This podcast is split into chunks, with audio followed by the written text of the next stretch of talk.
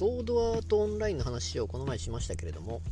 えーとまあ、2を見ましてでまあそれで結局3作目に今突入しているという状態ですけれどもでまあ2を見てですねちょっとネタバレになるかもしれないですけれどもあの病気の子がえーとまあ、オンラインゲームをやるということででまあ寝たきりなのかちょっとあれですけれども、まあ、動けないとかあいう状態でも、まあ、メタバース上では動けるという話をえーとまあ、前もしたかもしれないですけども結局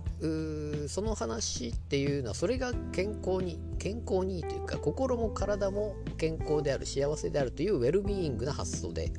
えー、それにメタバースが使えるんではないかという話をしたと思うんですけどもでその考え方っていうのがもうすでにソードアートオンライン2の中で再現されていたと。もう10年以上前の作品ですかね。アニメ自体が2014年でしたかね。えー、まあ原作は当然それよりも全然前の話だと思うので、えー、と多分ね2000んとソーダートオンラインが2002年でしたかねに発表されて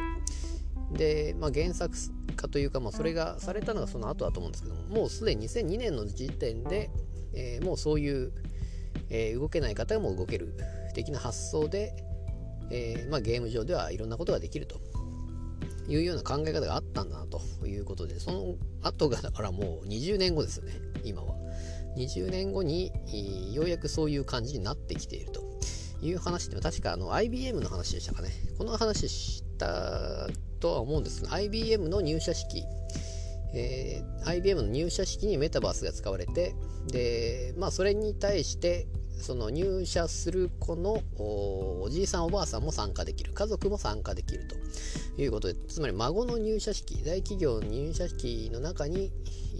まあ、参加できると見ることができると。